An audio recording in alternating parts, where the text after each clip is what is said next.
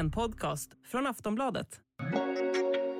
2023 närmar sig sitt slut och vi ska försöka summera fotbollsåret. Det är lättare sagt än gjort.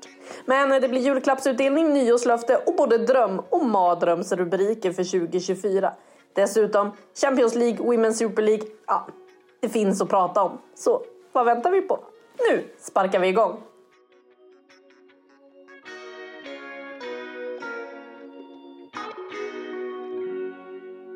Ja, 2023 är ju faktiskt snart över. Vi är framme vid årets sista poddavsnitt. Det känns ändå lite vemodigt att säga det, men ja, vi kommer ju komma tillbaka i januari igen. Så, så ledsen behöver man kanske inte vara med vi, så menar jag mig själv, Anna Rydén och eh, Saga Fredriksson. Saga, du är hemma i Malmö. Hur är läget? Det är mycket bra. Jag, jag, jag tänkte säga att man är så van vid att podda varje vecka men, men så, så coola kan vi inte vara och säga det med tanke på att vi, är lite, vi gör saker med ojämna mellanrum. Men, eh, men annars så eh, det är lite annorlunda för mig att vara tillbaka i Malmö ska jag erkänna. Jag har spenderat mycket av de senaste två månaderna i Stockholm. Ehm, men det är bara trevligt.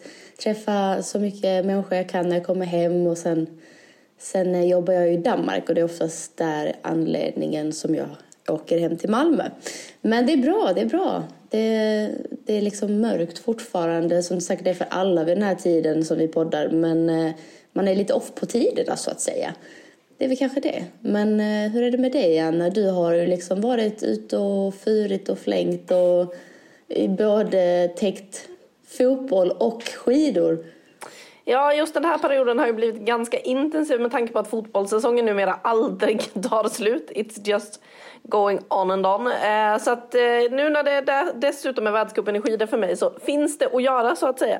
Det här är ju min sista fotbollsresa i år som jag befinner mig på just nu. Jag är i Göteborg för Champions League mellan Chelsea och Häcken. Men det är inte min sista jobbresa i år. Jag ska hinna klämma in en till innan årsskiftet med Tour de Ski. Så att, eh, nej, det är full fart. Jag kikar ut, ser sådär lite härligt grådassigt ut i Göteborg sådär som det brukar göra. Men eh, det man kan ta med sig också är ju att det är inte sådär svinkallt. Man har ju funderat lite på hur ska det bli när de ska spela Champions League-matcher här 20 december.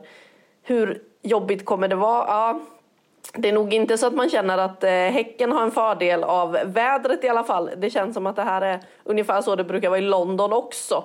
Så att, eh, det ska bli spännande att se vad eh, som kommer ske här ikväll när vi spelar in det här. Eh, för då är det då som Häcken möter Chelsea. Och det sjuka att Häcken skulle kunna bli klara för kvartsfinal redan ikväll om de gör något så sensationellt som att eh, slå Chelsea på hemmaplan. Ja, det ska mycket till för att det ska ske, men att det ens skulle vara möjligt efter fyra omgångar att Häcken skulle vara ett av lagen som kan kvalificera sig till en kvartsfinal. Det, nej, det är sjukt. Vi ska prata mer Champions League sen, eh, men vi har ju som vanligt massor att prata om när det blir eh, så här att vi spelar in med eh, några veckors mellanrum som det ju blir så här lite när det är off-season för damallsvenskan. Så Saga, vi dyker väl in i WSL på en gång? Ja, men det får vi väl göra och eh, jag vill ju ändå dra mig till minnas att i senaste poddavsnittet så satt jag och pratade om att jag skulle göra United Tottenham. Ja, jäklar vad du snackade upp den matchen ändå. Det var jag, fint grejen är så här, i min kalender så har jag nedskrivet att jag ska göra Arsenal-Chelsea. Jag har jobbat med den, jag har preppat den. Men när vi kommer till poddstudion så sitter jag där och bara, ja men vilken match är det jag kör i helgen? Och så har vi säkert tittat då i kalendern och bara så här, men den här, den här är fräsch, den här är nice. Och så bara bommar jag att det, det är fel match jag pratar om. Eh, nu råkar det ju vara intressant oavsett vilken match man slår på i, i Women's Super League, men det var alltså Arsenal-Chelsea som jag täckte. Och eh, nu är den ju två veckor gammal, men för de som är intresserade av Women's Super League, de vet ju redan att Arsenal tar ju en stor vinst inför publikrekord och Amanda Ilestedt får göra mål. Eh, det är en, en match, alltså vi ska inte fastna i den för mycket, men jag vill ändå lägga till en noterbar grej som är att förra mötet, eh, förra året när de spelade så kändes det som att det var ganska Eh, inte en tafatt match, men kanske en mer inväntande, inväntande match. Medan det här året så var det snarare att båda tränarna bestämde sig för att nu ska vi gå på en hel offensiv. Vi ska kräva ytor istället för att invänta misstag från motståndaren. Vi ska nästan forcera misstag från motståndaren. Och det råkar bara gå extremt mycket i Arsenals favör. Och jag säger råkar och jätteslarvigt. De gör en jättebra match.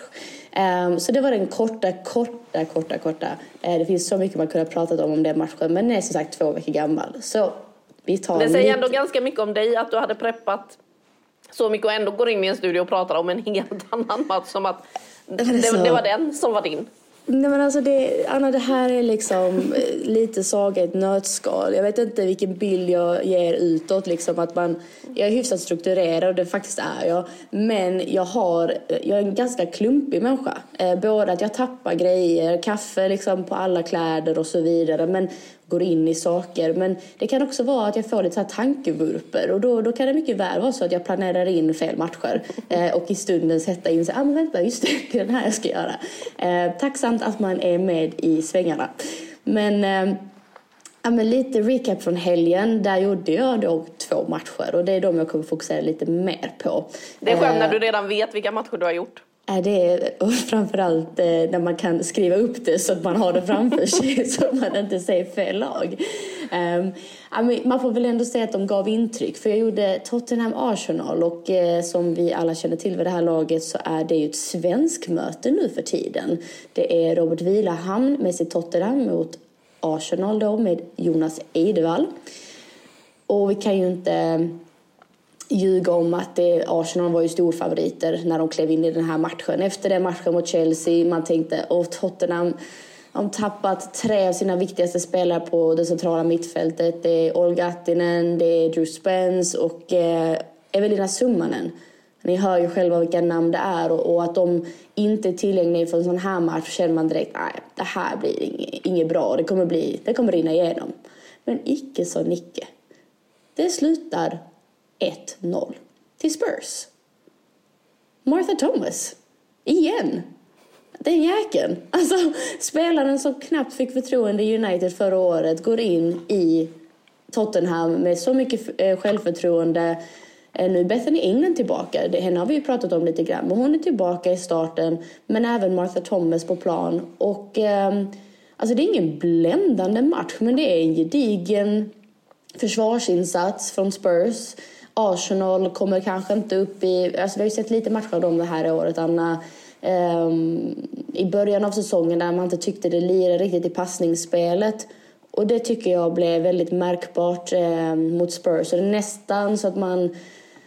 Oh, vågar jag sätta orden i min mun, men en underskattning från Arsenals sida. Man hade kanske en övertro av vad man är kapabel till gentemot Chelsea, men glömde vilket arbete de faktiskt fick lägga ner. Spurs gör det bra och eh, Votikova, Barbara Votikova i mål, gör en stor match. Tar sin första start i Women's Super League, också ett nyförvärv för Tottenhams del. Ehm, så det säger väl allt att ibland så behövs det lite hjärta och då, då, eh, då kan man vinna även mot Arsenal. Så att, eh, jag tyckte det var en ganska fräck skräll som ändå bubblade till i, i helgen. Ja, och där ser man ju också, det är ju kul det här med en spelare som Marta Thomas som man kanske inte hade så stora förväntningar på, men just det där vad självförtroende och trygghet kan göra för en spelare. Att man känner att okej, nu har jag kommit till ett lag där tränaren visar att jag har förtroende och bygga vidare på det. Och just det känns ju som att det var ganska mycket så Robert Vila han byggde sitt BK Häcken också. Han visade tydligt vilka spelare han hade förtroende för och på så sätt växte de spelarna. Ja, och lika förödande om du är en av dem som inte är utvald. Så jag tycker det är en jättebra poäng att när man är väldigt hård mot en spelare under en viss period eller man tycker, ah men herregud, vad, alltså vad är det som inte stämmer eller de är inte så riktigt bra och sen så inser man att okej, men det kanske bara är en självförtroendesgrej eller att, att man faktiskt inte spelas på rätt position och så vidare. Så det finns så mycket faktorer och det är väl det som gör att det, det finns aldrig slut om samtalsämnen när det kommer till till fotbollen. Så att det, det tycker jag är en sjukt bra poäng. Och vi ser ju faktiskt det med McLean, om vi bara snabbt tar en Häckensväng, eh, att Felicia Skröder fick ju ett jätteförtroende under en viss period och helt plötsligt så blommar hon ut och gör viktiga avgörande mål. Så att eh, det händer överallt och eh, Vilahamn har ju verkligen tagit över det också till Spurs. Ska vi bara ta in en till självförtroende-grej där, något som skapade en hel del rubriker häromveckan. Vi hade ju lite sillysnack senast. Vi ska inte prata så mycket sill i det här avsnittet eftersom vi ska summera året och sådär också. Men vi har ju alla noterat som följer den här ligan att eh, Djurgården eh, tappar en hel del spelare, har fått eh, en hel del där de själva väljer att bryta kontrakt, men också spelare som själva väljer att lämna. Som en sån som Tilde Lindvall som säger det här med att Nej men jag får inte spela på den positionen jag vill. Det händer någonting efter sommaren, alltså efter tränarbytet. Och då vill hon helt enkelt inte vara kvar. Det är ganska modigt också att ta det beslutet när man är så hårt kopplad till en klubb, när man brinner så mycket för en klubb som Tilde Lindvall ändå har gjort hela vägen. Att man känner att nej, men det finns ingen väg kvar här för mig. Jag måste lämna. Och man såg ju också i kommentarsfälten där att det var rejält upprört bland Djurgårdsfansen när man gick ut med att då Tilde Lindvall och även Julia Valentovic lämnade. Det är ju två spelare som båda är fostrade i klubben. Eh, innan det har man ju gått ut med en radda spelare som lämnar som Camilla Carlsen, Sanna Kullberg, Portia Boace, Hailey Dowd. Alltså, det ska bli spännande att se vad Djurgården får ihop för lag till nästa år och vad de tänker. Sen så ska de väl kanske spetsa till truppen. Det känns som att det är ganska många som är inne på det inför nästa säsong, att trupperna ska spetsas till. Jag vet att även Rosengård tänker likadant. Nu har ju de inte Champions League att tänka på till nästa säsong. Så man behöver inte en så bred trupp som man har haft i år kanske. Men ja, det där är intressant just eh, när man inte får spela på den positionen som man själv vill, är van vid och tycker att man är bäst på.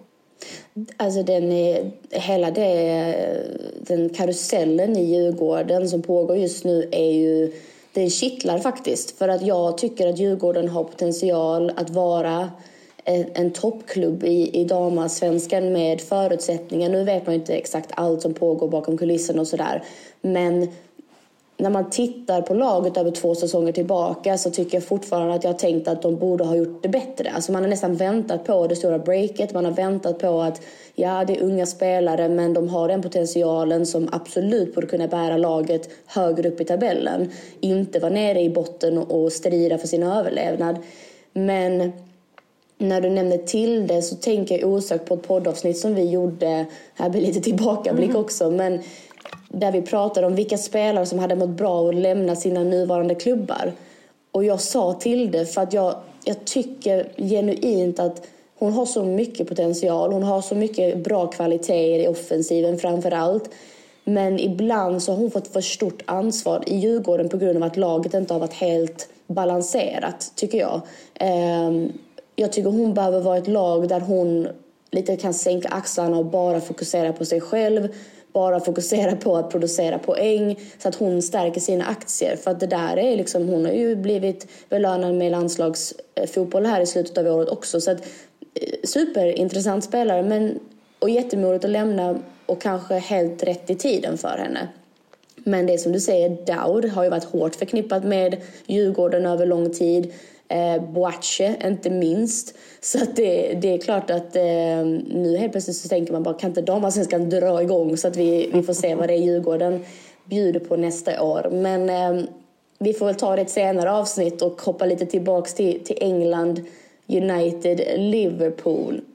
Även här, Anna, satt man med en ganska klar favorit. Det var United. De har ju på pappret alltså storstjärna på nästan varje position så att det, det ska egentligen inte vara något snack om saken. Men det är någonting efter att Alessia Russo lämnade. Och eh, jag kan inte helt sätta fingret på vad det är i United för när man tittar på spelet ja, det är ganska harmoniskt, passningsspelet okej. Okay. Eh, lite rakare ibland än vad jag tycker att de bör vara. Men det innebär att man sätter en, liksom en lång boll från backlinje fram till en springande Eh, ja, nu är det... Eh, nu byter de forward lite här och var. Nu bara försvann namnet från mig. Mallard. Så. Gud, hur jobbigt när man har mycket namn i huvudet. Men Mallard, eh, superintressant nyförvärv som eh, kom som lån men nu är fast i United, höll jag säga. Hon har skrivit kontrakt i United. Men superintressant eh, spelare som tillfört mycket. Men det är någonting med kemin i United som inte stämmer. Och jag tycker att spelare som Ella Toon. Um, ehm, och jag är nog kanske den enda som vågar säga det, men hon har inte varit bra. Alltså, det, lyssnar man på engelsk media så är de ju alltid väldigt mycket favör för sina lionesses och det det är liksom, eh, de kan inte göra något fel. Men det är väl charmen med att man kan sitta utifrån med svenska ögon och tänka jag hade inte varit superstressad om de ställde upp ett Elatun, en Elatun i en, på ett mittfält gentemot Sverige. För att, och jag ska vara väldigt, väldigt konkret varför jag kritiserar henne. Hon har tappat enormt mycket fart. Jag vet inte om det funkade med spelet tidigare bättre, men hon är ju inte en löpande spelare. Hon är ju en teknisk spelare. Och i det spelet som United spelar nu blir längre lag. Det innebär att hon måste täcka så mycket ytor som gör henne trött. Och ge, alltså hon tar så mycket felbeslut på grund av detta. Eh, Miyazawa, eh, superstjärnan från Japan, från VM, kom in och började konkurrera ut henne på hennes position. Detta är alltså ett stornamn i United, alltså Ella Thun. Och jag tror inte alltid att Mark Skinner vågar sätta henne på bänken just för att hon är ett så stort namn. Och det är en annan intressant aspekt just det där med lag som har så tunga namn. Vågar man sätta dem på bänken eller väntar man på att de ska vara fenomenala i stunden bara för att ja, men de brukar vara det så att vi hoppas på det. Och där har man ju någonstans själv varit som ung spelare. Att man fick kanske inte alltid förtroende för att det fanns någon som var betydligt mycket dyrare som de inte kunde sätta på bänken. Och det är ju bara realitet av fotbollen. Men om man vill vinna matcher, som jag vet att United vill, då tror jag att Mark Skinner måste vara, eh, sticka ut hakan och våga bänka eller tun. Nu råkar Mesa vara skadad just nu och fick en fraktur i foten. Det är också en tråkig nyhet som vi träffades av för två dagar sedan tror jag. Men det är ett United som inte går att känna igen det här året. Så mycket kan vi konstatera och vi kan göra ett helt poddavsnitt bara om det. Men tror, men tror du, alltså, apropå Elatun där, kan det hänga ihop med att Alessia Russo har försvunnit? För de två, du säger att kemin inte riktigt stämmer i United nu. De två är ju väldigt bra polare även vid sidan av. De två är två som hittar varandra på planen hela tiden och har blivit av med sin lekkompis i United. Men det är väl kanske just det som är grejen, att hon, apropå trygghet och att Alltså, I toppfotbollen så är det ju så här, man, man måste vara flexibel nog att kunna adaptera när förändringar sker. Problemet som jag ser är att, att Tun inte har gjort det. Och du är egentligen, vad säger man, huvudet på spiken där. Säger man så? Är det ett ja. uttryck? Ja, ja, det är ett uttryck. Ja, huvudet på spiken. Att, varför vill jag säga hammare på spiken? Ja, det är ju den man slår på spiken. Men man, uh. när man träffar rätt så träffar man ju mitt på det där lilla spikhuvudet. Uh, Okej, okay. ja. ja. men det är bra. Det är, det är en fullträff så att säga. Uh. nu kör vi också eh, uttrycksskola i dagens ja, för, avsnitt. Oh, där, där, har, där har jag någonting, ja, okay. påminn mig om det där Anna. Okej, okay, men ja. tillbaka till eh, huvudet på spiken. Att eh, Tune behöver Alessia Russo. Alltså hon skiner inte längre. Hon verkar inte tycka det är kul. Hon verkar tycka att hon är för bra för att vara i, alltså vara i laget. Sen vet vi om att till exempel en sån som Mary Earps, stormålvakten som dessutom fick ehm, eh, en vad säger man, eh, player of the year, vad heter det? Sports, Sports personality. personality. Mm. Ja, precis. Hon fick det igår tror jag till och med. Um, och också VMs bästa målvakt. Hon har ju varit tydlig med att hon vill inte vara kvar. Men varför vill man inte vara kvar i United? Alltså det, det, säger ju någonting då. Om du har ett så tungt namn, då är det någonting som inte stämmer i väggarna. Och vi behöver ju inte gå jättelångt till här sidan då mm. för att veta att det är något som inte stämmer. Men att det också sipprat ner till dam, det säger ju sig själv, det är ju en klubb. Men jag tycker fortfarande att det är anmärkningsvärt att så stora namn verkar trivas så illa i, eh, i United just nu. Um, det lirar inte. Det är absolut mycket nya spelare. Man får ge dem det att det kanske tar lite tid. Men det har man, inte, man har ingen tid i Women's Super League. Just av den anledningen att det är få matcher. Um, Liverpool som inte har spilt någon tid alls. De har gått in och vunnit mot Arsenal det första de gjorde när säsongen startade. Och vinner även denna matchen med 2-1. Uh, ehm, jag tycker att det är ett lag som man tittar på pappret och så tänker man uh, vem ska avgöra här? Vem är det? Men det är alltså det här trista ordet kollektivet. kollektivet, de är så synkade på vilken matchplan de tänker bedriva. Och Matt Beard har ju varit i Liverpool tidigare och vunnit ligan tillsammans med Liverpool. Ehm, och är en väldigt rutinerad tränare. Ska dessutom, som jag förstår det, vara en bra människokännare utifrån spelarnas utsagor. Och det är ju alltid positivt för att återigen, tränarskapet i, i ehm, i eh, fotboll, eller så generellt, är ju inte bara att du ska kunna fotboll. Du måste kunna människor. Och det tycker jag blir mer och mer påtagligt i, eh, i alla former nu för tiden. Att du kommer inte undan med att bara vara en taktiker. Du måste ha lite finess när det kommer till ledarskap också. Och det verkar Matt Beard ha. Um, en ny favorit, jag ska inte stanna länge i Liverpool, bara att hålla ögonen på dem. För just nu ligger de väldigt bra till i ligan. De ligger på en femte plats. Det tror jag ingen hade tippat inför, um, inför säsongen då, till, till vårsäsongens start. Men eh, ny favorit för mig är Melissa Lawley, tillbaka från skada. Superkreativ, hon var bländande i matchen mot United. Tycker att hon lyckas avgöra matchen helt själv, även om hon inte gör mål. Um, men hon är inblandad i det bästa. Superteknisk, snabb, en mot en. Uh, det man gillar att se, framförallt tycker jag, nu säger jag orden i damfotbollen, fler spelare som vågar ta bollen framåt, som vågar ha boll på fötterna utan att stressas av press det är Melissa Lawley. Så det är stor shoutout till henne. Och sen bara snabbt besöka Gemma Bonner. För att i den här matchen sker en hiskelig skada. Um, hon träffas i ett inläggsläge, två spelare springer in i varandra. Hon faller pladask på marken och armarna är rakt upp i vädret och det ser ut som hon är förlamad i princip. Alltså det har jag aldrig sett något liknande. Men tack och lov så har hon kommit undan med en hjärnskakning och jag säger kommit undan med för att det var så att jag trodde att nu har hon checkat ut fullständigt. Men hon har också en sprucken läpp som nu är ihopsydd. Men hon är vid liv och hon mår under förutsättningarna hyfsat bra. Det här var en monolog utav dess like. Jag ber om ursäkt för det. Men det fanns så mycket saker att täcka från den här helgen. Och då har vi bara berört två matcher. Ja, men det är ändå härligt. Man gillar det när det är så mycket som händer och sker. Och nu är det ju så att eh, även WSL går in i ett litet vinterbreak här. Även de spelarna ska få lite ledigt innan man återupptar eh, ligan igen. Så om vi tittar lite då på topp 6. Du var inne på här att ja, men Liverpool det är ju den stora överraskningen som ligger femma här. Men om vi tittar på topp 6, förutom Liverpool, vad förvånar dig av de här sex lagen? Um, jag vill nog ändå säga, det här kommer låta helt sjukt, men jag kommer säga Chelsea förvånar mig. Jag tycker inte de har spelat bra. Jag tycker att de har kommit undan med saker. Och det är ju för att de har en så, apropå spetsig trupp, en sinnessjukt spetsig trupp. De har typ tre trupper som de kan ställa upp som elva. Um, eller förlåt, de har tre elvor som de kan ställa upp i truppen. För att vända rätt på, på orden här. Men det är där jag nästan blir lite förvånad att det, det kanske är så att det faktum att Emma Hayes ska lämna gör att spelarna genuint inte känner att vad är det vi fightas för? Alltså nästan så att de har glömt att men, gör färdigt säsongen och sen kan ni vara ledsna.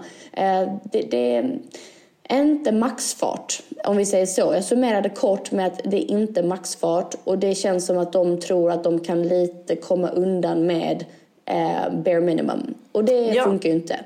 Nej, för det känns ju som det här är ju ett stjärnspäckat lag som man är van vid alltid presterar, men jag håller med om att de har sett förvånansvärt bleka ut den här säsongen. Och man undrar ju hur smart det var att gå ut så tidigt med att Emma Hayes faktiskt inte kommer vara kvar nästa säsong. Jag menar, nej, det känns som att det har tagit på den här truppen. För jag menar, det är ju få som är så förknippade med ett lag i den här serien som Emma Hayes. Hon har ju varit med och byggt upp hela det här. Hon är en profil i serien. Alltså jag menar, hon kommer ju lämna ett enormt tomrum med allt som hon bidrar med. Dels i Chelsea men även för ligan. Hon är ju en, en tränare som alltid syns och hörs. Hon säger en massa vassa saker. Hon är inte rädd för att liksom skapa rubriker och på så sätt trissa igång intresset. Där har hon ju fått hjälp av till exempel Jonas Eidevall de senaste åren. Och det där gillar man ju för det är ju det som behövs. Man behöver skapa ett engagemang runt det är inte så att man behöver kasta skit på folk för det eller liksom säga massa knäppa grejer men att våga säga saker som sticker ut, som engagerar, det har Emma Hayes alltid vågat. Det kommer hon ju fortsätta göra men nej, det känns som att det har blivit en lite väl oväntad backlash för Chelsea. Sen ska de väl vara glada att de trots det ligger etta. Jag är lite förvånad. Hur går det till? Ja, just precis. Och apropå Emma Hayes och vassa kommentarer efter förlusten mot Arsenal så fick hon frågan, ja, finns det något positivt att ta med dig? Ja, att det tar 20 minuter för mig att åka hem idag. Det var, det var så hon summerade matchen och det tyckte jag var otroligt. Eh, men apropå att de gick ut med det så tidigt, tror det inte har att göra med att, att eh, USA ville kommunicera deras nya tränare snarare än att Chelsea ville det? Jo, det måste ju, alltså allt måste ju ha kommit från USAs håll att de vill visa att de ligger i framkant, att de har något på gång. För är det några som eh, är extremt besvikna så är det ju USA. Jag menar, det är ju bara att kolla på den Eh, Netflix-dokumentären som har kommit ut nu där de ju går in i ett VM och känner att de ska göra the free peat. Men eh, så blev det ju inte alls. Vi minns alla exakt hur de åkte ut. Det är underbart att titta på det där avsnittet. Alltså jag blev typ nervös när jag tittade på det avsnittet fast jag vet hur det går. Det är så spännande. Så att eh, ja, har man inte sett eh, det så kan man ju kolla på det igen. Men det är klart att det är USA som vill visa att de fortfarande är en stormakt. De har två misslyckade mästerskap bakom sig. Jag menar OS blev inte heller vad det skulle för USA som alltid har varit en stormakt. Eh, så att de vill ju kommunicera att de har plockat in ett så tungt namn så fort som möjligt. Men ja, Chelsea kanske borde stått på sig lite till där och sagt att USA får sitta och chilla lite mer i båten. Så är det verkligen och eh, vi får se. Vi ska prata med Chelsea så vi får väl lämna dem. Men eh, eh bara korta rubriker att ha med sig. City som är, ligger tvåa i tabellen. Bunny Shaw är den första att göra tre hattrick under ett kalenderår i Women's Super League. Tycker jag är värt att nämna. Hon har till, kommit tillbaka till att eh, producera mycket mål. Det mår City bra av. Arsenal, vi vet inte riktigt var vi har dem. Ena stunden förlorar man mot Tottenham och Liverpool och andra stunden så krossar man Chelsea. Eh, högt och lågt, men en stor rubrik är att Midema har gjort sin första start i eh, kuppen nu i förra veckan. Och eh, även att Pellova har varit bländande. Jag tycker hon har varit så rolig att titta på, jättekreativ och så grymt hårt arbetande för att vara så kreativ. Oftast brukar inte de där två sakerna gå hand i hand, men i Pellova då gör det det. Um, United har redan varit tufft åt Ella Thun. Det är framförallt hon som är rubriken. Hur mår hon egentligen? Vi får följa det med lupp till nästa eh, omgång av Women's Super League nästa år. Liverpool har vi tagit som ligger femma.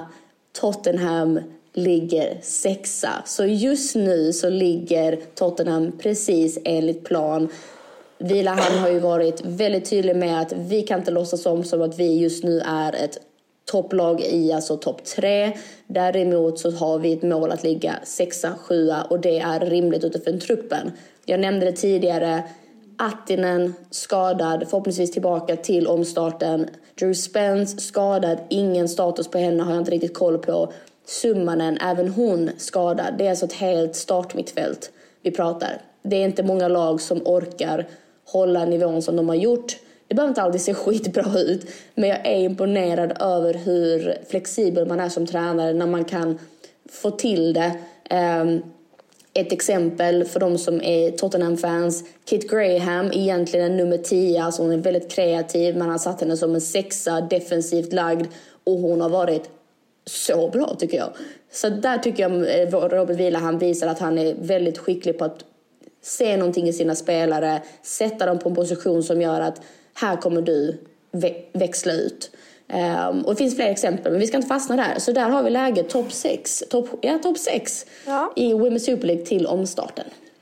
Ja, om vi då ska fokusera på hela det här året lite snabbt. Hur fan gör man det? Det har ju hänt hur mycket som helst. Vi ska i alla fall försöka om vi tar en liten lista på tre punkter som du har skrivit upp här eh, och eh, börjar på den punkten som vi fortfarande befinner oss lite mitt i, nämligen Champions League. Vad säger du om Champions League-året 2023? Alltså att det har ju varit skrällarnas år. För att vi har ju pratat om det tidigare i podden och vi har ju sagt det tidigare också i den här podden att det är lite tillbakablick. För att vi kan ju konstatera att lag som vi förväntade oss skulle vara i spel just nu inte är det. Arsenal är ju absolut ett sånt exempel. Wolfsburg, Juventus, två andra. Ehm, det innebär att vi har Paris i en grupp tillsammans med BK Häcken. Ehm, och Anna, jag, jag skrattade lite tidigare när du pratade om att BK Häcken kan faktiskt säkra eh, alltså avancemang efter den här matchen om man tar poäng. Och eh, jag kommer ihåg att jag satt lite, lite kaxigt och sa att eh, de, de enda jag är intresserad av att följa är Paris FC för att det är, det är de som har skrällat mest. Men det, det, det ser verkligen ut som att det faktiskt är Häcken som kommer skrälla mest när det här vänder. Men det är väl summeringen av Champions League så här långt att ingenting är sig likt och det har också gjort att eh, de som tar stora beslut högre upp har sagt att nej, vi måste nog ändra formatet för det här kostar oss för mycket. Ehm, just av den anledningen att du kan inte ha att storlag som Arsenal med så mycket publiktryck och följe eh, och intresse framför allt över hela världen eh, inte är med och slåss i toppen. Du kan Nej. inte heller ha att PSG spelar mot eh, United i en tidig utslagsrunda för att även det är problematiskt. Så att eh, formatet ska vi inte kanske djuploda för mycket i eh, om inte du har några så här instickare, Anna. ja, men jag kan säga något eh, kort om det bara för att jag är ju en av dem som tycker att eh, det blir helt åt helvete när det blir som i år. Sen tycker jag ju att det är viktigt att komma ihåg att man ska inte kunna köpa sig in jag vet att Nadine Kessler var inne på det i en intervju med, jag tror det var The Telegraph i England, så här att Ja, det är ju kul att eh, de stora klubbarna nu liksom börjar höja rösterna och hallå, hallå. Eh, men de har ju faktiskt inte spelat sig till de här poängen så att de har bättre ranking i Europa. Det beror på att de inte har satsat tidigare och så vidare. Och det tycker jag är en viktig poäng att tänka på att nej men du ska inte bara kunna gå in och köpa men som du säger Arsenal är ju ett lag som på riktigt satsar, som på riktigt drar publik. Sådana lag måste man ha med i de här stora turneringarna och jag är tveksam till det nya formatet i Champions League. Däremot väldigt glad att man utreder att eh, ha ytterligare en turnering. För det tror jag är det viktiga för att spelare ska utvecklas. Jag menar vi ser på det svenska landslaget att ja, men svensk fotboll halkar efter. Häcken är den positiva skrällen men damlandslaget förlorar matcher. Ungdomslandslagen förlorar matcher. Rosengård håller inte ut i Europa. Det är liksom en dyster trend och för att vända den så funkar det inte att man bara möter samma motstånd vecka ut vecka in. Man behöver ställas mot andra uppgifter. Man behöver komma ut i Europa och se shit, okej okay, det är det här tempot vi måste upp i. Okej, okay, den här tekniska kvaliteten som vi behöver upp i. Och den typen av matcher kommer ju fler få med ett Europa League. Där man ställs mot kanske då också lite mer jämbördigt motstånd så att man inte behöver åka iväg och bli överkörd eller som då för Rosengårds del förlora med 6-0 mot Barcelona. Ja, det är klart man lär sig någonting av de där insatserna också men du lär ju dig mer när du faktiskt känner att du kan utmana på riktigt. Så att eh, det ser jag väldigt mycket fram emot till att det där kommer. Det var min snabba take på att man ska ja, men det, ändra Det är fantastiskt. Det är precis så det ska vara och jag menar jag håller väl helt med i det avseendet att man ska inte kunna köpa sig, alltså allting måste gå på prestation men det, det skaver ju när man ändå ser stora lag som faktiskt satsar men kommer in direkt efter ett VM utan att egentligen ha tränat ihop laget. Mm. Så ska du helt plötsligt prestera i en gruppomgång som så här, ja, man, man, kan ju vända och vrida på det bäst man vill men det, det, har inte lirat i år. Det är något som inte helt stämmer. Men eh, sen gillar man ju skrälla. Eller, så här, man, ja. Jag älskar skrälla. Jag, jag tycker med. det är skitroligt att Paris går in och slår halva gänget. Och jag tycker det är skitkul att Häcken överraskar och vinner mot Real Madrid när jag inte trodde det. För då, det är det fotboll handlar om, man ska bli överraskad. Så att, det är väl en snabbsummering av punkt nummer ett. Mm, vi kan ju komma ihåg också att Champions League har ju spelats även i våras och att vi hade en spelare som avgjorde en Champions League-final och lite sådär. Det var ju också ganska mäktigt får man säga. Gud, alltså det är det här sjuka när man tittar tillbaka. Man glömmer ju halva året. Man är ja. så sex månader tillbaka blind. Det är väl klart att vi måste prata om Fridolina Rolfös avgörande. Eh, så att, att det är snyggt Anna, den behövdes. Ja, och lite, den lite finalen muntrare. överlag var ju eh, ganska alltså. galen med inramningen som var i Eindhoven. Hur Wolfsburg liksom kopplar greppet om matchen, leder med två mål, man känner okej okay, ja, det här är kört. Jag vet att jag satt i pausen och eh, skrev på krönikan och liksom behandlade det här att Alexandra Popp har gjort mål i, jag vet inte om det är fyra Champions League-finaler tror jag. Eh, som hon har gjort mål i och liksom hennes storhet och det här det tyska kollektivet när den maskinen drar igång. Da, da, da, klipp till att andra halvlek börjar. Eh, Patria 3-2 snabba mål och man bara jahopp, vad hände här då? Shit! Och sen kommer Rolfö och får avgöra tredje gången gilt som hon är i en final och får vara med och vinna den då. Eh, det var, det var en av de häftigare upplevelserna under det här året, Champions League-finalen i Eindhoven. Kan vi diskutera, Anna, du har kanske varit på de fetaste matcherna i år. Alltså finns det någon annan som är på så mycket coola matcher som du är?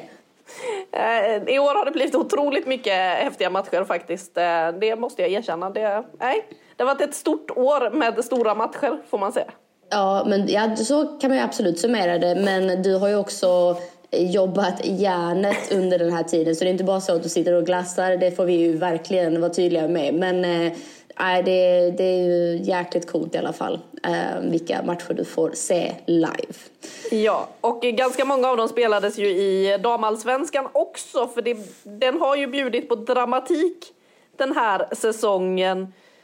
Den har varit jämnare än någonsin. Det trodde man inte när man satte sig på flygplanet till eh, VM i somras och eh, checkade ut från damallsvenskan och kände ja, ja, okej, det här tar Häcken. Sen så lämnade Vilahamn för Tottenham, McLind kom in skulle göra om en del. Man undrade vad hände? Häcken kunde plötsligt inte göra mål och så var hela det där försprånget borta. Och till slut är det ett mål som skiljer.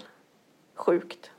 Det är faktiskt sjukt. Och det, du sa det så jäkla bra. För man åkte till VM och tänkte Åh nej, vad trist att damallsvenskan typ redan är avgjord. Jag vill inte ha det så, jag vill ha spänning ända in i slutet. Och det fick vi, Anna. Alltså, jag kommer ihåg sista matchen fortfarande som att det var igår. Vi står på Norrköpings arena, så heter den inte, men nu gör den det. Um, Platinum Cars Arena heter den för att vara korrekt. Men Norrköpings hemmaplan. Planen stormas i förtid och det står ett hav av bajare som bara skriker SM-guld. Vi vet fortfarande inte om så fallet för helt plötsligt har ju Häcken fått islossning gentemot Piteå som ingen trodde. Alltså det var en sista omgång som vi sent kommer glömma. Eh, kanske en av de bästa genom tiderna om jag får vara så fräck eh, och säga det.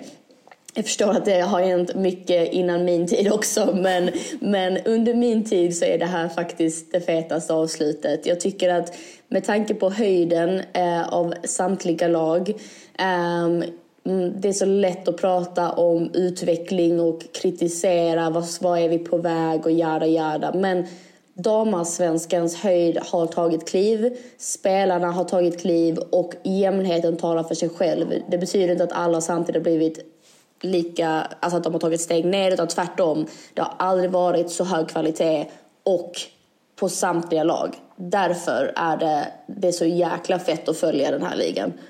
Ja, och bara hela det där momentet. Jag minns det också som igår när man är på den där kylslagna arenan och undrar okej, okay, blir det guld eller inte? Det är ju bortom min förståelse hur man inte för det första kan synka avsparkstiden på de andra halvlekarna där så att det inte blir en så lång väntan. Visst, om det sen blir någon skada, det händer något sjukt i den ena matchen som gör att det blir så långt. Men att den faktiskt dessutom började några minuter efter.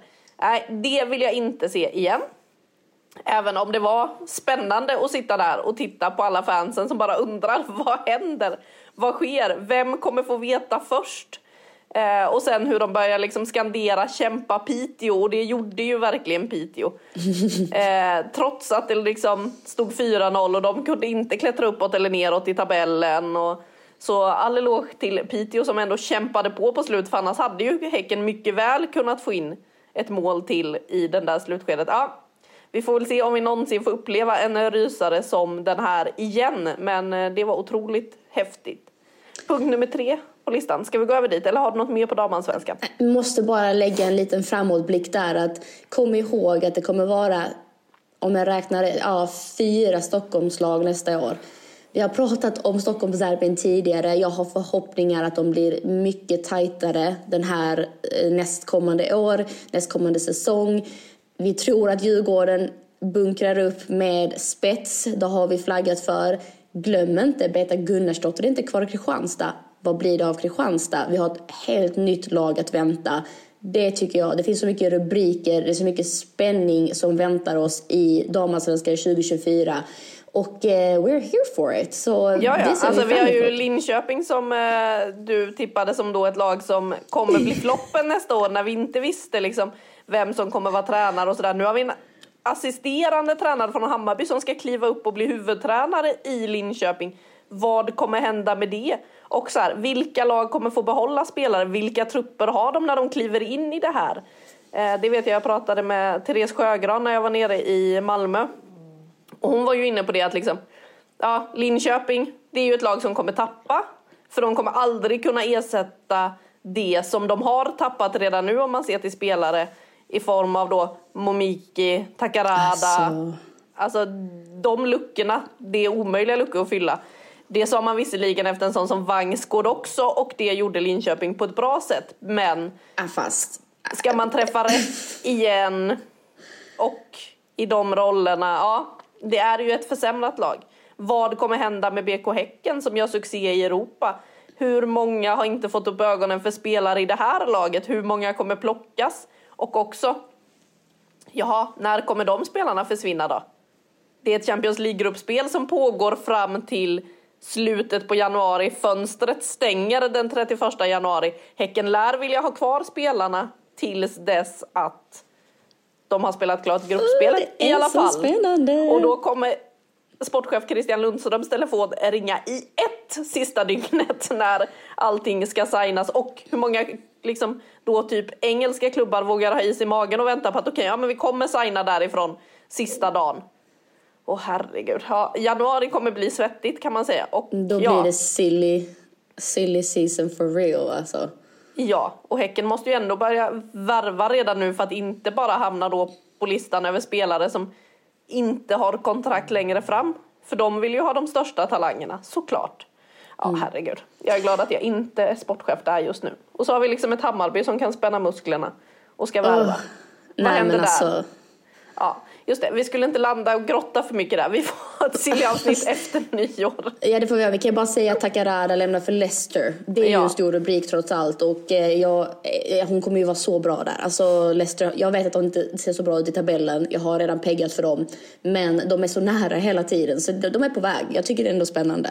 Momiki vet vi inte det än. Det vet vi inte. Det går rykten om eh, att det finns intresse både i Sverige och i England. Så vi får väl se. Chock. Om vi kanske faktiskt ändå få se en i damallsvenskan nästa säsong. Oh, det hade varit otroligt intressant. Men om vi går över till landslaget då. Vi hade ju ett VM i somras, det måste vi ha som en fjärde punkt sen. För jag kom på några små roliga grejer vi måste prata om därifrån. Men... Ska vi inte baka in det i nummer tre då? Ja, ja vi bakar in det här i. Eh, vi har landslaget som åkte till VM, man kände vad fan är det för gäng? Vilka har vi ens? Vilka kan spela? Vad gör Caroline Seger här? Kommer hon kunna spela en sekund? Det var så många frågetecken. Vi hade spelare, alltså Fridolina Rolfö som hade gått skadad för, äh, mellan semifinal och final i Champions League och som ju sen visade sig att hon behövde operera knät efter VM. En Lina Hurtig som hade en oerhört skadedrabbad vår. Så otroligt mycket frågetecken. Och sen går de in och tar ändå en medalj i VM. Sjukt. Blir världsetta klipp till att vi nu sitter här och bara, jaha, Sverige är femma i världen. What happened 2023? Nej men alltså, ja vad hände 2023? Alltså, kanske blev vi lite nerplockade på jorden igen Anna, om vi ska vara krassa. Och jag har ju en filosofi som jag egentligen är emot, men vi har pratat om det inför EM, kommer jag ihåg. Kommer ni ihåg när e landslaget under EM skulle gå ut med en kaxig aura av att hur ska ni slå Sverige? Det var ja. en stor kampanj. Här, så här mycket procent rätt pass gör Caroline Seger. Så här skottfarlig roll för jada jada. Och jag tänkte nej, nej, nej. Eller ja, tvärtom. Jag tänkte love it. För att jag gillar den där, alltså lite kaxiga attityden som ändå har glimten i ögat. Det, det är så man gör i Malmö, så därför jag är fostrad i den, i den typen av mentalitet. Förvånar mig inte en sekund. Man, man tror man är vinnare innan man är... Nej jag skojar, man måste bevisa att man är vinnare. Men man, ja, ja, ja. Du fattar, man har någon slags hybris men ändå lite glimt i ögat.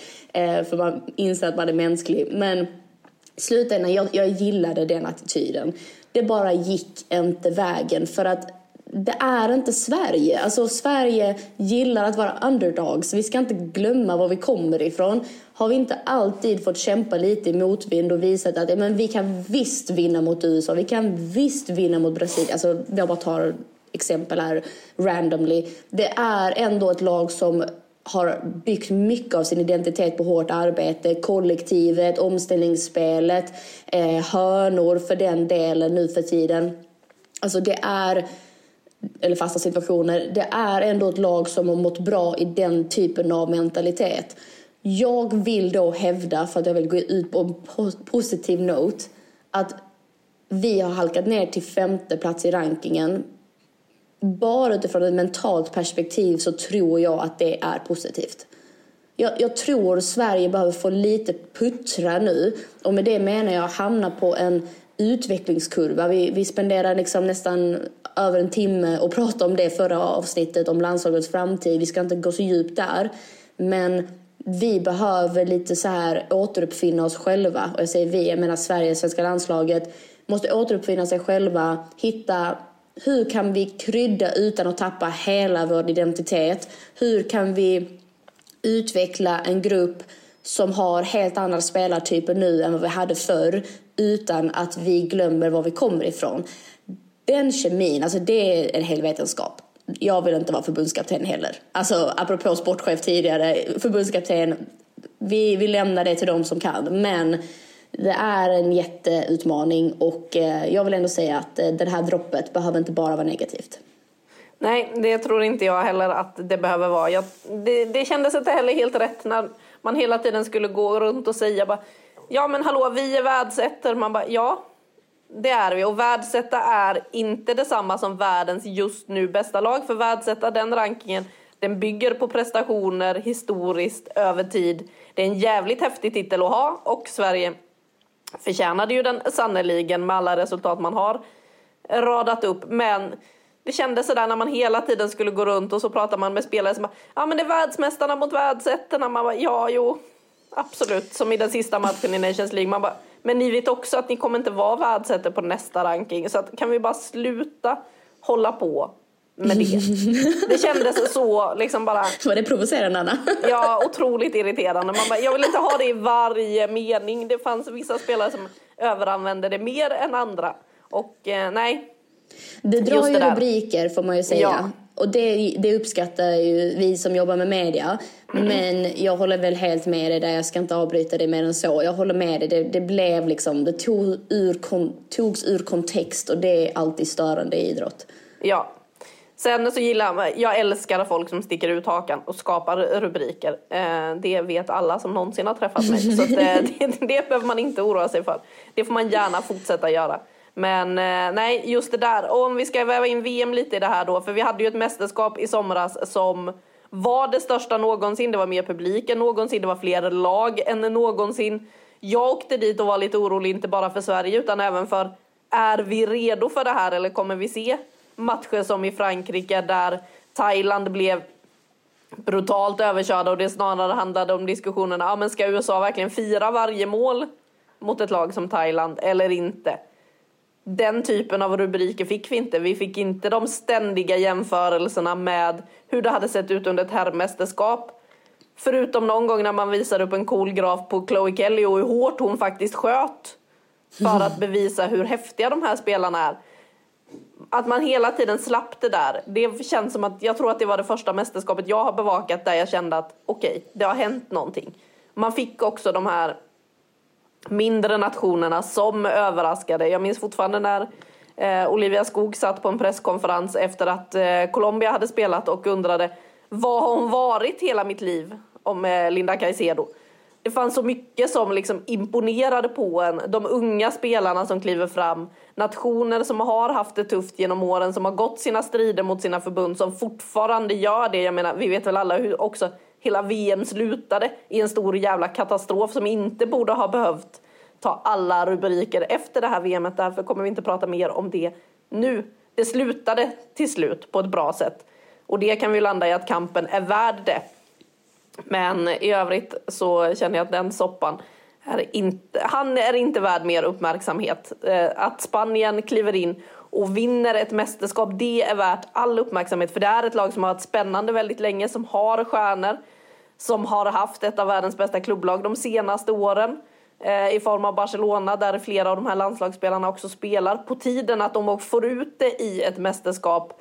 Och eh, de kommer ju vara där uppe nu och dominera, vara med och eh, utmana mästerskap ut, mästerskap in. De där, alla de positiva grejerna. Sen så är, tycker jag ju att det är lite roligt. Jag menar, vem hade sagt innan om man hade sagt så här Elin Rubensson, Amanda Ilestedt, Zecira Musovic. Ja, just det. Det var alltså tre av våra bästa spelare det här året. Det är också häftigt att se att den generationen, att spelare som är födda 93 får sådana genombrott som Rubensson och Ilestedt ändå fick på den stora scenen under sommarens VM. Att Musovic äntligen får chansen då i mål och tar den framförallt i matchen mot USA.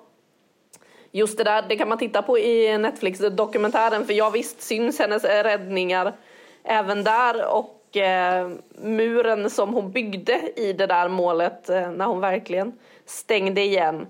Dessutom så är det ju så att Fifa har eh, liksom skapat en utställning för det här VMet nu. Eh, på, jag, någonstans i Schweiz, jag kommer inte ihåg i vilken av städerna det är där de hänger, där den är. Men det finns en VM-utställning och det finns en vattenflaska där. Musovics vattenflaska med de här straffarna på där det står hur hon har läst in dem. Och det är ju egentligen roligt för hon räddar ju ingen av straffarna. Men hon får ju straffskyttarna ur balans. Hon måste ju vara en av de bästa straffmålvakterna som liksom inte räddat straffar. Eh, för att det gör hon ju inte i den där straffläggningen. Men hon är ju den stora hjälten i den matchen. Så att det är lite häftigt att veta att den där vattenflaskan just nu ligger på en liten utställning någonstans i Schweiz. Det går att googla fram var. Jag orkar inte det just nu det är helt okej. Okay. Jag tycker ändå det, det är så coolt hur man börjar forma damfotbollen och eh, bara snabbt säga det som du var inne på lite Anna där med ehm, hur man har pratat kring mästerskapet. Att det har varit det har inte varit ett charity case som jag ibland tycker att det låter som. Det har inte varit ett liksom, men damfotbollen ska också få vara med och leka. Nej, det här har varit på alla har tagit det seriöst för att alla är genuint intresserade. Och eh, då menar jag utifrån, för givetvis är lagen och nationerna högst intresserade. Men jag tycker väl att media generellt har varit mycket bättre på att prata om det för att det har värde, inte för att man tycker att det ska ha värde. Förstår du vad jag menar? Det är en jävla ja. skillnad eh, i det där. Eh, gud, jag svär i den här podden. Jag ber om ursäkt för alla känsliga lyssnare. Um, så att, men det, det är uppfriskande och det är så det måste vara för vi kan inte prata om, om eh, damfotboll eller någon damidrott på något sätt utifrån ett perspektiv av att det är synd om för då har vi ett problem Nej. från början utan ja. det måste vara utifrån alltså, människor som är genuint intresserade som faktiskt engagerar sig och, och det tycker jag vi ser i, det, på alla håll och kanter um, på, på olika sätt. Uh, så det, det är uppfriskande och Ehm, Ehm, ja, det är väl mest det jag landar i. Ja, och där kan jag väl bara lägga till också att det här var ju första mästerskapet där jag kände att det faktiskt fanns ett genuint intresse från den svenska publiken hemma i annat än Sverige. För vi har sett de senaste mästerskapen, alltså det svenska landslaget engagerar alltid, det har de gjort i flera år. När det väl är mästerskap, ja men då är intresset stort. Men i år så var det faktiskt så att det fanns runt andra matcher också på ett sätt som man inte har sett tidigare. Och det tycker jag är härligt att få ta med sig in i 2024. Med det så stänger vi 2023. Eller ja, nästan, för nu ska vi gå vidare till den perioden vi befinner oss i. Det är jul, det är nyår, det ska bli julklappar, det ska bli nyårslöften och vi ska få drömmarrubriker inför nästa år. Jag tänkte säga nästa säsong, men vissa är ju liksom mitt i säsonger så att nästa år ska vi ha drömrubrik om. Om vi ska börja med julklapp då, har du kommit på något än? Det här med julklappar kan ju vara otroligt svårt. Är du en person som generellt sett har svårt att köpa julklappar? Alltså Anna, det här är så svårt för det här är ett ämne som är, det är känsligt. Nej, jag skojar. Eh, men, men jag är så här, jag älskar att köpa presenter när jag hittar den där, nu låter jag som alla, alla personer i hela världen. När man hittar den där perfekta som man vet att den här kommer blandas så rätt hos mottagaren, de kommer älska den, jada, jada, jada. Då finns det inget roligare än att handla presenter. Men jag är allergisk mot att köpa presenter bara för att. Alltså jag, det kliar i mig, jag tycker det är dumt, det blir slöseri, ska det ligga hemma och liksom samla damm? Nej, vet du vad? Då, då skiter jag hellre i det. Så att vår familj hemma, vi jobbar utifrån Secret Santa-metoden där vi faktiskt bara köper till en person och ser till att göra den riktigt bra. Um, och jag gillar det. Då, då, då sänker man lite kraven runt julen också. Hur är du ja. Anna med julklappandet? Um, ja, alltså till vissa personer är jag väldigt bra på att köpa. Jag har ju problemet att jag har en lilla syster som är väldigt enkel att köpa till. Vilket gör att varje gång jag är ute någonstans så hittar jag någonting som jag känner det här kommer Jenny vilja ha. Och så köper jag det. Och eh, sen så ser det ut som att hon då är typ fem år gammal och kliver ner på julafton och är världens mest bortskämda unge. För att det finns så mycket olika små grejer som jag har hittat. För jag blir också sån, jag börjar köpa på mig för just det här. När man får infallet att, titta det där, mm, det ska jag köpa. Och så köper jag det och så lägger jag det i en låda. Sen tar man fram den lådan lagom till jul och bara, just det, nu ska jag ge. Så jag har blivit lite bättre på att faktiskt ibland överraska under året också. Bara apropå ingenting när jag väl har hittat någonting. Inte spara allting men ja. Så till eh, min syster är jag väldigt bra på att köpa. Till resten inte riktigt lika bra. Så att eh, vi får väl se hur det går med de här julklapparna som vi nu då ska dela ut vitt och brett i fotbollens tjänst. Eh, har du landat någon? Nej, alltså Ja, den här var kämpig. För jag, det blev för stort för mig. Här, apropå att jag behöver liksom, jag måste foka in på, på en person eller en sak. Ja. Men vet du vad, Anna? Jag, jag kommer vara så pass trist men ändå krass att jag önskar damallsvenskan ett publikhav.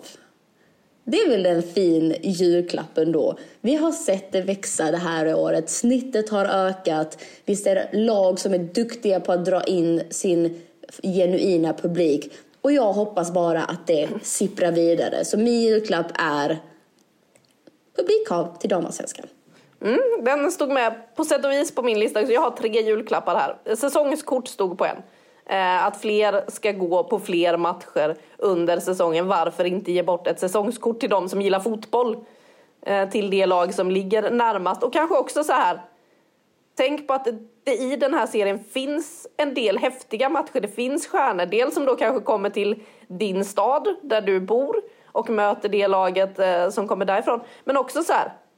Varför inte se till att åka till Göteborg när Häcken möter Hammarby och göra det till en happening. Att ja, men vi tar en tripp till Göteborg, vi kanske går på restaurang, vi gör någonting.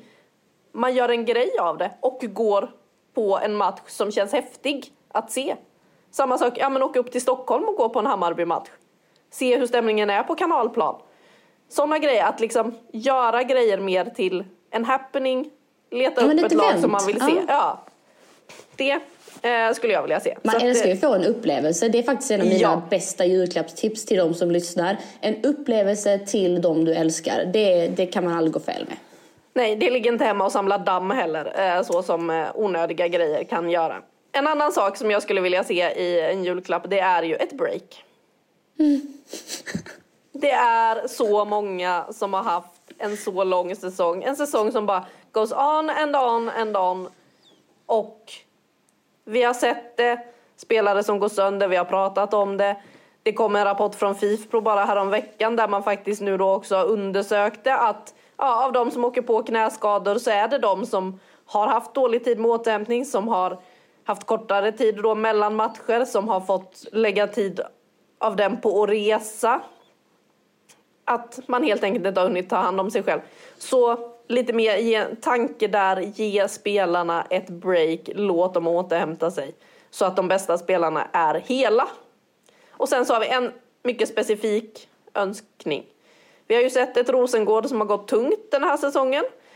Och är det någonting Rosengård har letat efter de senaste åren som alla Rosengårdsfans borde ha högst på sin lista så är det en nia som gör mål.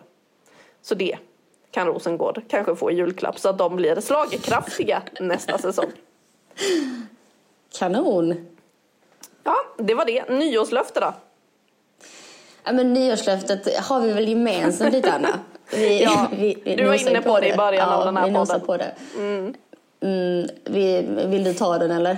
Ja, jag kan ta den. Eh, den här säsongen har ju varit lite upp och ner. Så blir det också med en damallsvensk säsong som vi fokuserar på. Sen kommer det ett VM där det blir väldigt intensivt. Och sen så kommer vi till den här perioden när det blir lite off-season och vi har fått stöpa om podden några gånger under året. Vi visste inte riktigt när vi skulle komma igång med den i början av 2023. Det är mycket som har hänt runt om.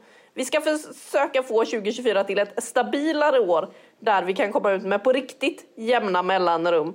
Där vi själva kan försöka vara lite mer planerade kring när det går att spela in podden. För vi är båda två personer som jobbar väldigt mycket.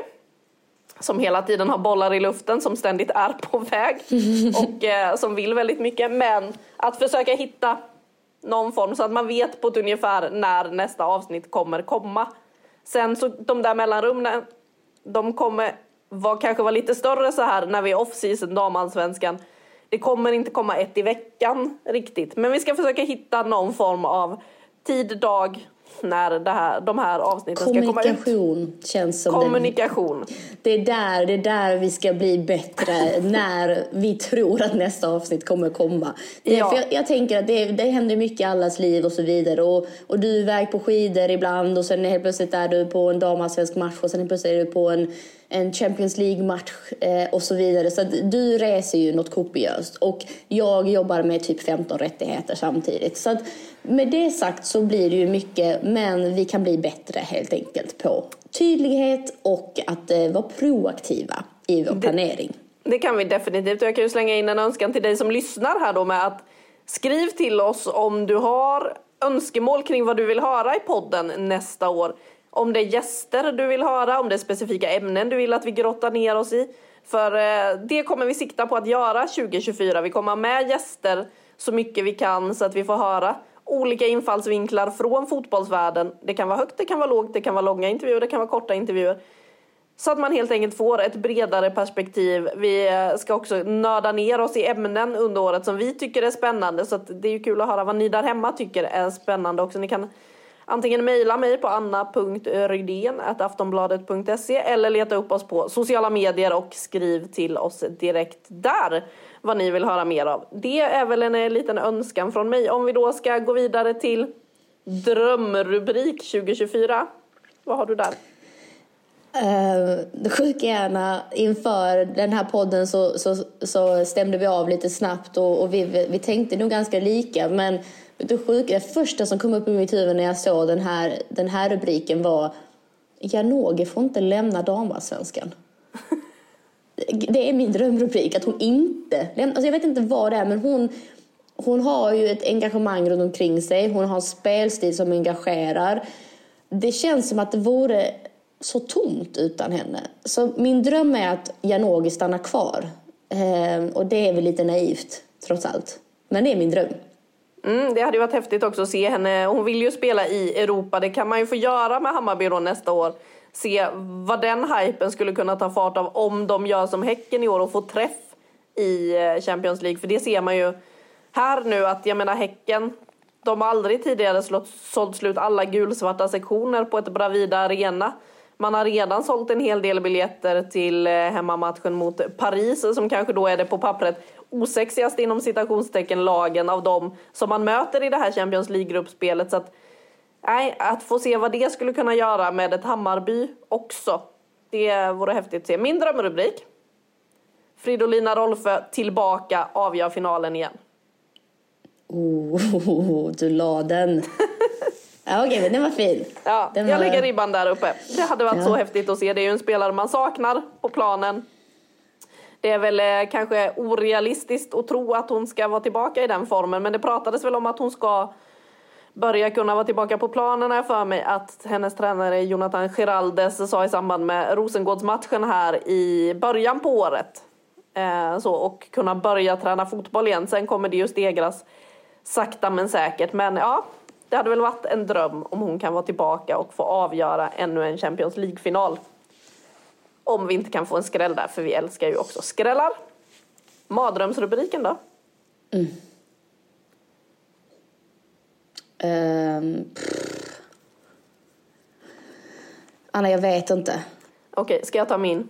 Ta din. Den är tung. Usch. Den är otrolig, alltså det är så mycket mardröm så att nej usch. Det finns ju visst också så här, man skulle kunna ta ner det på specifika spelare. Det skulle kunna bli väldigt, väldigt mörkt. Men vi är i en period där det har känts väldigt mörkt runt det svenska landslaget. Sverige har precis missat ett OS. Den absoluta mardrömmen 2024 det är ju att vi får se rubriken Sverige missar EM. Varför tänkte vi samma? Alltså, om Sverige, alltså nu ska man spela playoff i februari. Ja, vinner man det, då är man kvar i den högsta divisionen. Man kommer få tufft motstånd i EM-kvalet, men alla de fyra lagen som är i en grupp i högsta divisionen är garanterade att minst få playoff till ett EM. Och sen då, kommer man tre eller fyra i den där gruppen, ja, då får man möta ett lag från en C-division och det ska ju inte gå att misslyckas med det. Åker man i B-divisionen då kan det bli tuffare för då kan man få möta lag som är på ens egen nivå i ett playoff. Det kan bli en rysare om man hamnar där. Det kan också bli ganska enkelt motstånd även där. Men att Sverige missar ett OS, ja det är svintråkigt men ett OS, det är bara 12 lag, det är svårt att ta sig till, det finns bara tre Europaplatser, en var redan tagen av Frankrike.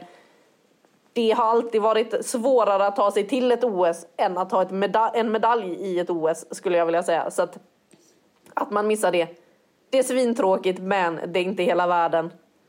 Däremot, alltså det hade varit ett sånt mörker om Sverige missar ett EM på damsidan.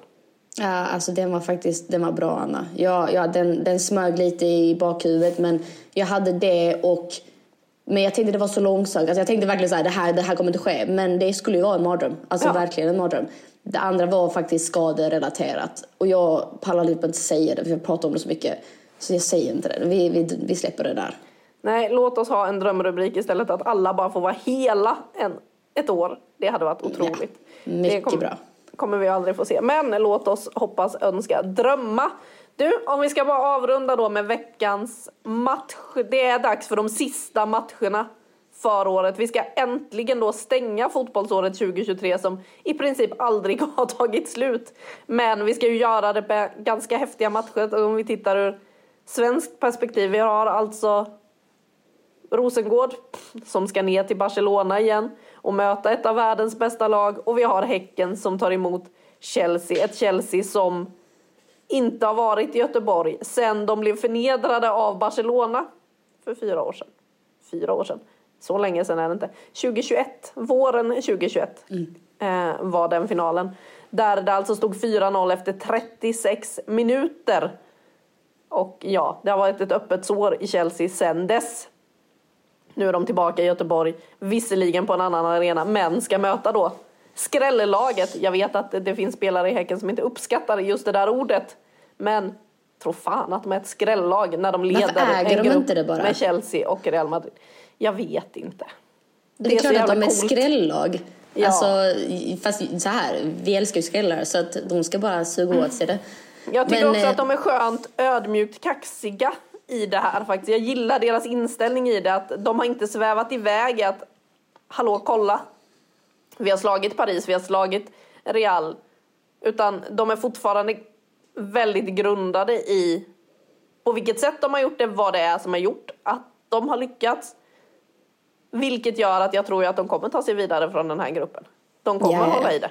Ja, ja, hundra. Alltså, ja, ja, verkligen. De kommer ta sig vidare. Och det är sjukt. Det är sjukt. Tänk om vi det... hade sagt det efter... Jag, jag måste nästan lyssna tillbaka sen och se vad vi sa efter lottningen. Hur stora chanser vi gav dem att Nej men alltså gå vi vidare. gav dem typ noll. Alltså det är det som är det hemska. Det var verkligen det jag kommer ihåg att jag bara total dissa stackars Häcken och bara nej, inte en chans. Men det kommer också tillbaka till att Häcken har en förmåga att spela alltså en sån mogen fotboll i Europa. Och sen i, i damallsvenskan så känner man bara så här, "Åh, uh, det är lite 50-50 liksom, man vet inte riktigt var det landar. Men nej, i Europa är det som att de bara tar på sig en helt annan kostym och bara nu, nu är det det här vi gör och vi briljerar. Så att, eh, men alltså komedi också att vi har pratat så pass länge och det här skulle vara veckans match och vi hade kunnat prata hur mycket som helst om den här matchen. Ja. Men vi får väl liksom hålla det lite snärtigt här nu Anna. Ja, för det kommer ju också vara som så att en del kommer ha lyssnat på det här och då är ma- själva matchen redan spelad. Men ja, vad var dina intryck från det första mötet mellan de här två lagen? Om vi tar Ehm, Häcken-Chelsea då. som Ja, men är- först och främst så vart det ju, vi fokade precis Chelsea-Häcken och eh, det är ju faktiskt att, eh, att Chelsea återigen ser tama ut, eh, inte kliniska, har massa lägen. Men att eh, Häcken trots allt spelar en fotboll som funkar i Europa. De är disciplinerade i defensiven och kontringar eller omställningar generellt bara känns så planerade. Um, Larissi tillbaka, alltså det är typ my pride and joy höll jag på att säga, det var extremt. Nej, men jag, jag tycker genuint att hon tillför så jäkla mycket till Häckens spel vilket gör att de, de kan spela det spelet de behöver göra för att vara riktigt, riktigt bra i Europa också. Det är en stor grej för mig. Ehm, och sen, alltså generellt så, så tycker man ju liksom att det ska vara så stor, stor skillnad mellan de här två lagen och det är det nog egentligen. Inte nog, det är det egentligen. Men Chelsea, eller Häcken lyckas ändå få ner den här matchen till att, att de dikterar så pass mycket att de stör Chelsea i sitt spel. Um, och nu på hemmaplan, då blir det ju intressant med underlaget, tänker jag spontant. Um, och vad, vad det kommer innebära för Chelsea. Um, men kort och gott så, jag tycker inte det är så här jättestora krav på Häcken att de ska varken ta poäng eller liksom varken vinna eller ta poäng i den här matchen. Men jag, I wouldn't put it past them. Alltså jag, jag genuint kan ändå se att de skulle kunna göra det. Ja. Och man ska ju komma ihåg att det här är ett eh, Chelsea som vi har varit inne på som har haft det tufft i ligan. Man har också haft sjukdom som har gått i laget. Melanie Leupolds inte tillbaka. Eh, har fått något bakslag. Däremot eh, Maren Mjelde tillbaka i truppen. Katisha Buchanan tillbaka i truppen. Reiten är ju... Ja, och så har vi Ann-Katrin Berger som missade senast, eh, också tillbaka i truppen så vi får se vem som får stå i den här matchen där man ju gärna ser den svenska landslagsduellen igen även om kanske Moskovic inte hade jättemycket att göra i den första kampen de två landslagsmålvakterna emellan. Där man väl får säga att Jennifer Falk har gjort några otroliga matcher det senaste. Alltså vi har Real-matchen där hon visar prov på sin pondus. Vi har Spanien. Visst, Sverige förlorade stort, men Jennifer Falk, alltså en del av de räddningarna hon gör lär ju de spanska spelarna ha drömt mardrömmar om i efterhand. Och insatsen mot Chelsea senast. Alltså hon har ju verkligen under de här matcherna fått visa prov på vilken typ av målvakt hon är. Och som hon själv sa igår på eh, presskonferensen att Ja, nej, men det är ju kanske lite andra matchbilder än vad vi är vana vid i damallsvenskan. Man bara, ja, du har haft mer att göra på de här veckorna än på hela året tidigare i princip och verkligen visat hur bra hon kan vara. I Häcken värdesätter man ju henne som en av världens tre bästa målvakter. Eh, det är ju stora ord att säga om, men hon har sannoliken bevisat hur bra hon är under de här matcherna. Men eh, annars så tycker jag ju det var lite intressant att titta på träningen igår för Häcken och så här att McLind under spelövning ställer upp elvan.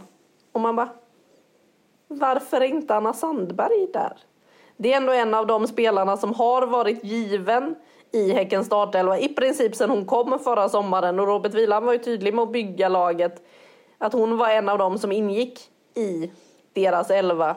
Under Champions League-spelet har hon dessutom fått en ny roll, fått spela som vänsterytter istället. Hon har gjort mål mot Paris FC. Och nu så ser hon ut att starta på bänken, vilket hon själv sa att ja, nej men så är det ju. Och det handlar då också om att hon har en känning, inte kan ge sig själv 100% eller göra sig själv 100% rättvisa. Eh, och väl sa det att det har varit en ganska tuff höst för hennes del. Hon har ju haft skadeproblem, fått tacka nej till landslaget efter VM.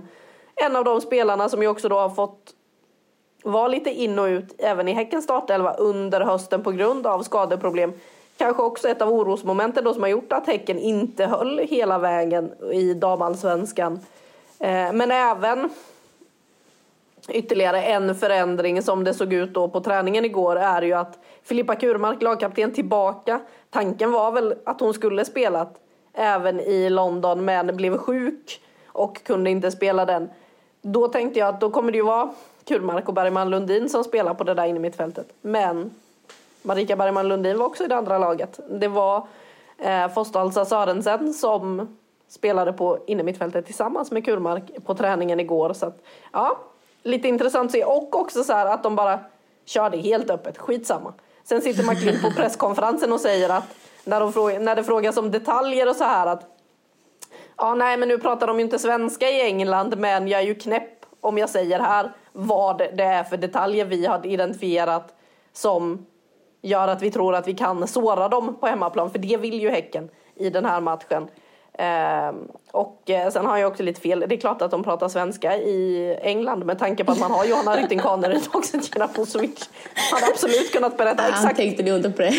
vad McLind sa eh, om han hade sagt detaljerna. Men nej, de höll de ju för sig själva. Men nej, de känns ändå som att de kliver in i den här matchen med hopp om att kunna göra någonting, att faktiskt kunna såra Chelsea.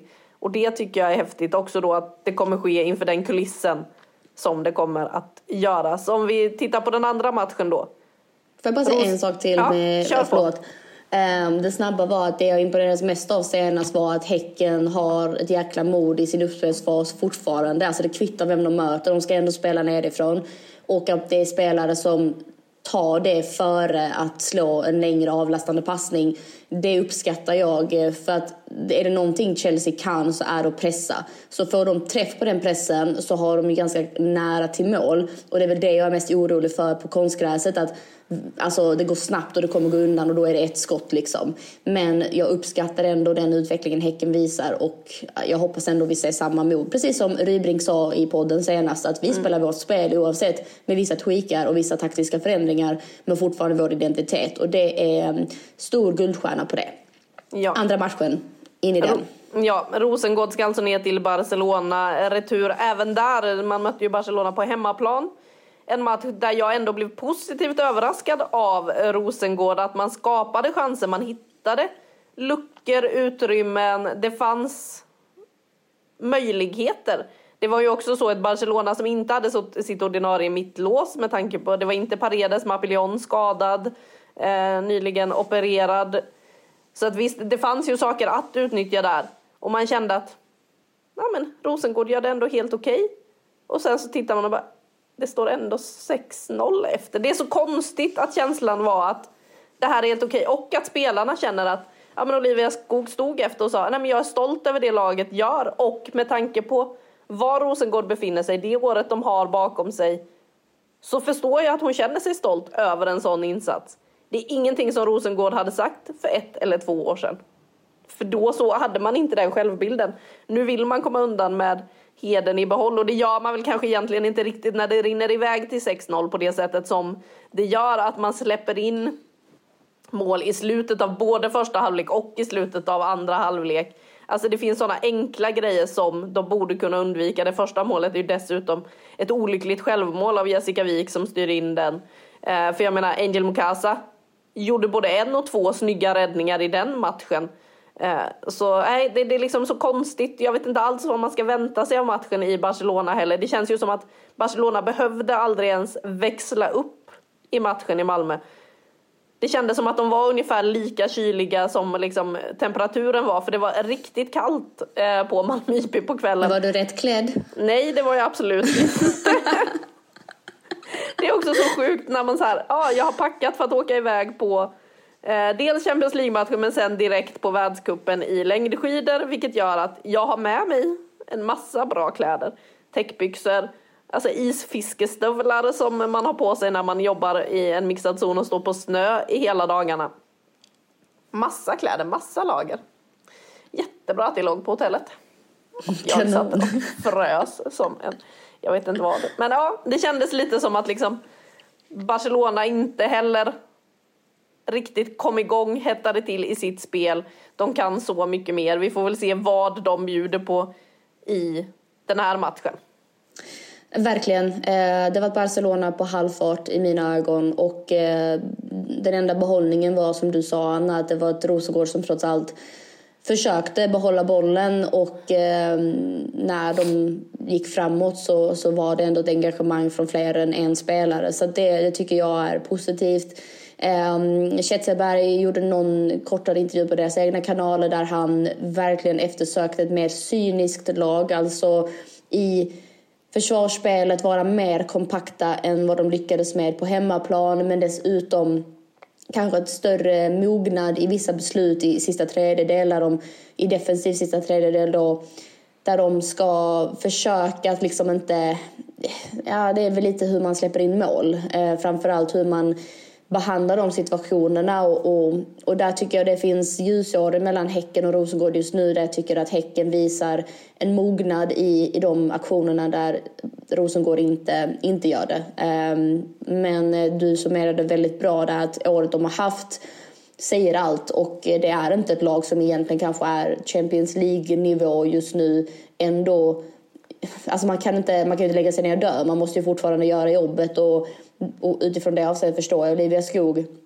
Men det är ju, det är ju liksom, det säger ju sig själv om det står 6-0 och man ändå är nöjd. Då, mm. då, då, mm, då, är, då är det stor skillnad. Och det vet vi om sedan tidigare så det är ingen kritik mot Rosengård egentligen utan snarare ett konstaterande att där är vi. Så att eh, inga större förhoppningar, förändringar tror jag i, i, i vad heter det, resultatet. Eh, utan snarare vi får vänta och se vad Rosengård liksom bjuder på. Eh, har väl kanske egentligen större förhoppningar på, på Häcken, vad de kan göra mot Chelsea då. Väldigt mycket så och det är väl snarare också så att man känner att undra vad Barcelona kommer bjuda på för match, hur, vilka växlar de kommer lägga in i den här typen av match. Eh, kommer de spela ut eller inte? Vi får väl se. Det är de sista matcherna vi ska se det här året och med det så ska vi avrunda den här podden också, poddåret med FAN Plus för 2023 och vi måste ju göra det med 5 plus. Och jag ger det till den dramatik vi ändå har fått se det här året. I Champions League-finalen, i damallsvenskan, i VM. Det har varit jämnt, det har varit rysare, det har varit bra matcher. Hoppas att vi får se något liknande 2024. Med det så säger vi väl bara god jul och gott nytt år till alla lyssnare och vi hörs 2024.